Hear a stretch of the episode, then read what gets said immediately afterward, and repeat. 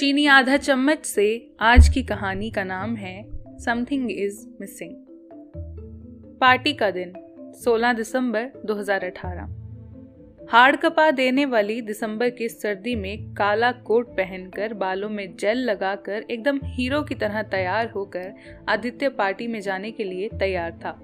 शीशे के सामने खड़े होकर बस टाई बांधना बाकी था। रात के तकरीबन आठ बजकर पंद्रह मिनट पर वो घर से पार्टी के लिए निकल पड़ा।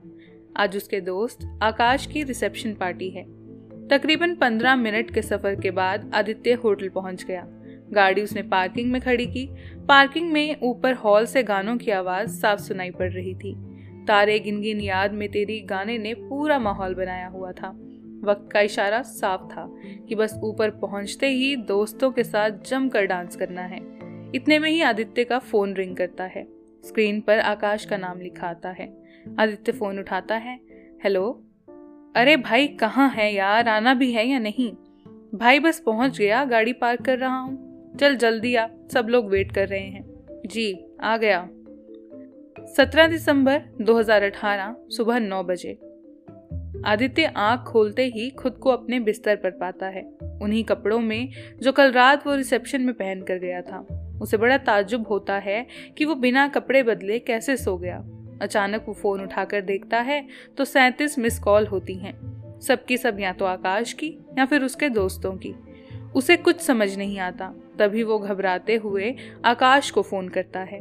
हेलो, आकाश। अरे भाई, नहीं आना था तो साफ़ बता देते। झूठ बोलने की क्या ज़रूरत थी? नहीं भाई, मैं आया था, याद कर।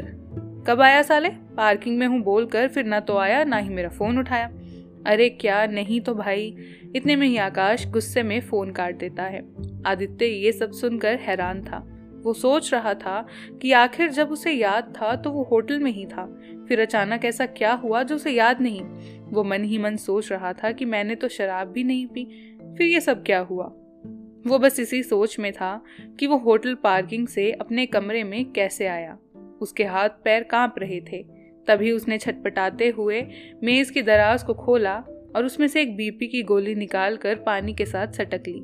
तभी वो अचानक आईने के सामने जाकर खड़ा हो गया। उसकी काली शर्ट पर खून के लाल धब्बे साफ़ दिखाई दे रहे थे।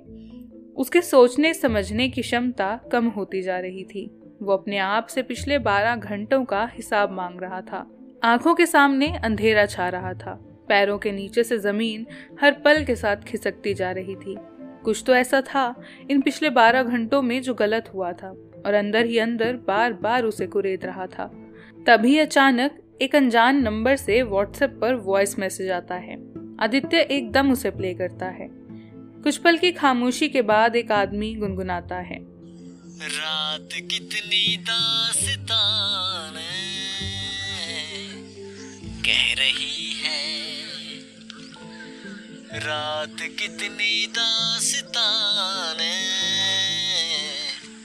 कह रही है।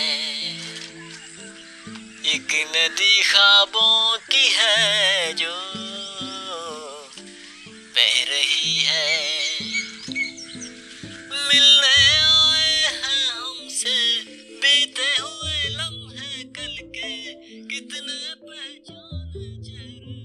18 दिसंबर 2018 सुबह 11 बजे, इंद्राणी हॉस्पिटल, नई दिल्ली। आदित्य आज अपनी समस्या को लेकर डॉक्टर के पास आया है। वो जानना चाहता है कि आखिर उसकी ज़िंदगी के 12 घंटे उसे क्यों याद नहीं है। वो अंदर ही अंदर डरा हुआ था। कहीं उसे कोई खतरनाक बीमारी तो नहीं। तभी डॉक्टर के कैबिन से घंटी बजती है। अगला नंबर आदित्य का होता है। आदित्य डॉक्टर के कैबिन में घुसता है। देखता है, सामने एक सफ़ेद बालों वाला आदमी, जो उम्र में उससे तकरीबन 25 से 30 साल बड़ा है। उसके सामने ढेर सारी किताबें रखी हुई हैं और एक नेम प्लेट पर लिखा है, doctor Sachin Shukla. Hello, doctor. Hello, please sit. Thank you, doctor. बताइए, क्या समस्या है? सर, मेरे साथ एक बड़ी अजीब सी घटना हुई। मैं अपने दोस्त की रिसेप्शन पार्टी में जा रहा था। मैं वहाँ पहुँच गया था। लेकिन फिर पता नहीं क्या हुआ, मेरी आँख अगले दिन सुबह सीधे मेरे बिस्तर पर खुली। मैंने तो शराब भी नहीं पी, ना ही कुछ और नशा किया। इसके बीच क्या हुआ, कुछ याद है? नहीं सर, कुछ भी याद नहीं। याद करने की कोशिश भी कर रहा हूँ, फिर भी कुछ याद नहीं आ रहा। ओ घबराओ नहीं, सब सही हो जाएगा। डॉक्टर मशीन आदि उपकरणों के द्वारा आदित्य की समस्या को समझने की कोशिश करने लगे। हम्म आदित्य थोड़ा सा मेंटल स्ट्रेस है तुम्हें, या थोड़ा सा बीपी भी बढ़ा हुआ है। टाइम से सोते वोते तो हो ना? हाँ सर, मैं तो टाइम से ही सोता हूँ। घबराओ नहीं, मैं कुछ दवाई लिख देता हूँ, तुम पाँच दिन बाद मुझसे मिलो। और हाँ मैंने कुछ टेस्ट लिखे हैं, ये ज़रूर करा लेना। सर स्ट्रेस तो सही है, लेकिन मुझे वो टाइम क्यों नहीं याद आ रहा? अभी मैंने जो टेस्ट बताए हैं, उसकी रिपोर्ट आने के बाद पता चलेगा। Don't worry you will be fine okay thank you doctor Aditya खड़ा होकर डॉक्टर के कैबिन से निकलने ही वाला होता है कि अचानक से डॉक्टर उसे रुकने के लिए कहते हैं। आदित्य ध्यान से याद करो कहीं ऐसा कुछ तो नहीं जो तुम मुझसे छिपा रहे हो। आ, नहीं नहीं सर आपसे मैं क्या छुपाऊँगा और क्यों छुपाऊँगा? Okay see you soon Aditya अब डॉक्टर के क्लिनिक से अपने घर के लिए निकल चुका है। उसके मन में तरह तरह के ख्याल चल रहे हैं। वही डॉक्टर के मन में भी ख्याल है कि आदित्य उससे ज़रूर कुछ छिपा रहा है। आदित्य ऑटो से अपने घर जा रहा है। ऑटो खड़खड़ की आवाज़ के साथ सर पर दौड़ रहा है। ऑटो ड्राइवर मस्त होकर गाना सुन रहा है। गहरा गहरा, राज बड़ा गहरा। किसके दिल में है क्या? क्या पता क्या पता। 21 जनवरी 2019 रात साढ़े दस बजे, आदित्य के घर। कहानियाँ पढ़ते पढ़ते आदित्य खुद एक दिन कहानी बनकर रह जाएगा। अगर उसे ये मालूम होता तो वो कभी शायद कहानियों में विश्वास नहीं करता। हम लोग ज़िंदगी में कुछ ऐसे पल ज़रूर जीते हैं, जिन्हें हम ज़िंदगी में बार बार जीना चाहते हैं। लेकिन अगर हम ऐसा कर सकते तो ज़िंदगी की कीमत महज एक गानों की कैसेट जितनी रह जाती। आदित्य की ज़िंदगी के 25 साल अब तक बड़े आराम से निकल चुके थे। लेकिन पिछले एक हफ़्ते में उसकी ज़िंदगी बहुत बदल चुकी थी। शादी की पार्टी में पहुंचकर भी वहाँ ना पहुँच पाना, बेहोश होकर खुद को बेड पर पाना, शर्ट पर खून के धब्बों के निशान, न जाने क्या क्या उसने नहीं देखा। वो सोचकर परेशान था कि अपनी ज़िंदगी के वो कुछ घंटे उसे क्यों याद नहीं है? आखिर उसकी यादाश्त को क्या हो गया? डॉक्टर का उसे शक की निगाह से देखना बार बार उसके मन में डर पैदा कर रहा था। आदित्य सोने के लिए बेड पर लेटा हुआ था, लेकिन नींद ने बगावत की हुई थी। बेड पर लेटा हुआ आदित्य दीवार पर चलते हुए पंखे को एक टक देख रहा था। धीरे धीरे वो अपनी सोच के आगोश में डूबने लगा। तभी एक लड़की की आवाज़ आती है। आदित्य, कितने बिज़ी रहते हो तुम आजकल, और ये क्या हालत बना रखी है तुमने अपनी? बिल्कुल भी याद नहीं आती तुम्हें मेरी? लड़की सवालों की छड़ी लगा रही थी। आदित्य अपनी आँखों पर ज़ोर डालकर देखता है। तो सामने एक बेहद खूबसूरत लड़की खड़ी होती है। उस लड़की का नाम वंशिका है। वंशिका वही लड़की है, जिसे आदित्य ने अपनी कहानी में लिखा था, और जिससे वो बेशुमार मोहब्बत करता है। कहानी वाली वंशिका आज उसके सामने खड़ी है। उसे इस बात का बिल्कुल भी यकीन नहीं हो रहा था। आदित्य मन ही मन सोच रहा था कि जितनी खूबसूरत वो कहानी में लगती थी, उससे कई ज़्यादा खूबसूरत वो असल ज़िंदगी में है। एक पल के लिए सब कुछ थम सा गया था। आदित्य यकीन नहीं कर पा रहा था कि उसके सामने वंशिका खड़ी है। आदित्य हल्की सी आवाज़ में कहता है, कितनी खूबसूरत है ना ये दुनिया। तुम मुझसे मिलने आओगी, मैंने कभी सोचा नहीं था। कैसे मिलने नहीं आती भला? यही तो एक दुनिया है, जहाँ हम दोनों को कोई जुदा नहीं कर सकता।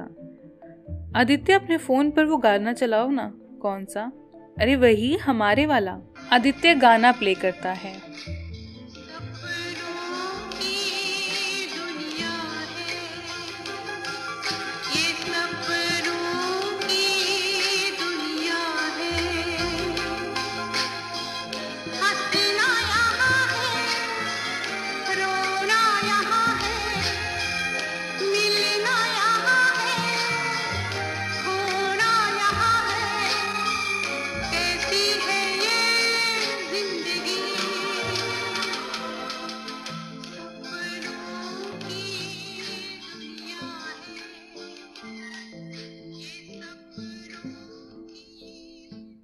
आदित्य कब गाना प्ले कर कर कब सो जाता है, उसे पता नहीं चलता।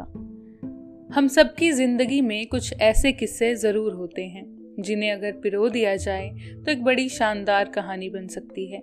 लेकिन कभी कभी ऐसा भी होता है कि कहानी लिखने वाला खुद ही कहानी बनकर रह जाता है।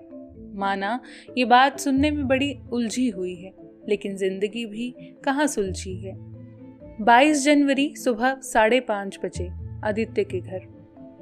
आदित्य जल्दी सोकर उठ जाता है। वो अपनी रात की बातें याद करने की कोशिश करता है, लेकिन उसका दिमाग बिल्कुल भी काम नहीं करता। तभी वो अपना फ़ोन उठाकर देखता है। उसके फ़ोन पर रात का एक मैसेज होता है, जिसमें लिखा होता है, ये दुनिया कितनी छोटी है ना, आदित्य? आदित्य उस नंबर पर कॉल करता है, लेकिन वो नंबर बंद ही आता है। ये वही नंबर होता है जिससे पहले भी उसे वॉइस मैसेज आया था। आदित्य उस नंबर को थाने में जाकर सर्विलेंस पर लगवाता है। आज उसे डॉक्टर के पास अपनी रिपोर्ट लेने भी जाना है। वहीं दूसरी ओर ऑफ़िस गए भी उसे काफ़ी दिन हो गए। उसे डर है कि कहीं दफ्तर वाले उसे नौकरी से ना निकाल दें। वहीं वंशिका का उसके पास आकर बैठना, उससे बातें करना, उसके जहन से निकल ही नहीं रहा। दोपहर बारह बजे आदित्य क्लिनिक पहुँचता है। Hello doctor. हेलो आदित्य, कैसे हो? ये तो सर आप ही बताएँगे कि क्या आया है रिपोर्ट में। हम्म। आदित्य, देखो, रिपोर्ट में कुछ खास बीमारी तो नज़र नहीं आई। लेकिन लेकिन क्या, सर? देखो, घबराओ नहीं। तुम्हें ज़्यादा तनाव और ज़्यादा सोचने की वजह से शीजोफीनिया होने लगा है।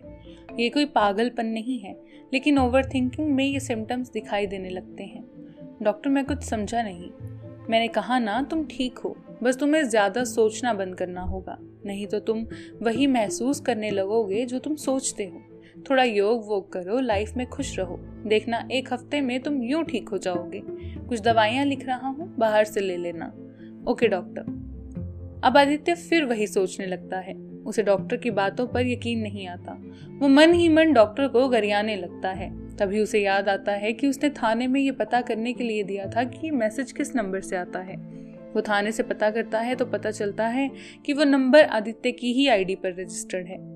आदित्य अब कुछ भी सोचने या समझने की स्थिति में नहीं रहता और परेशान होकर घर की तरफ़ निकल पड़ता है।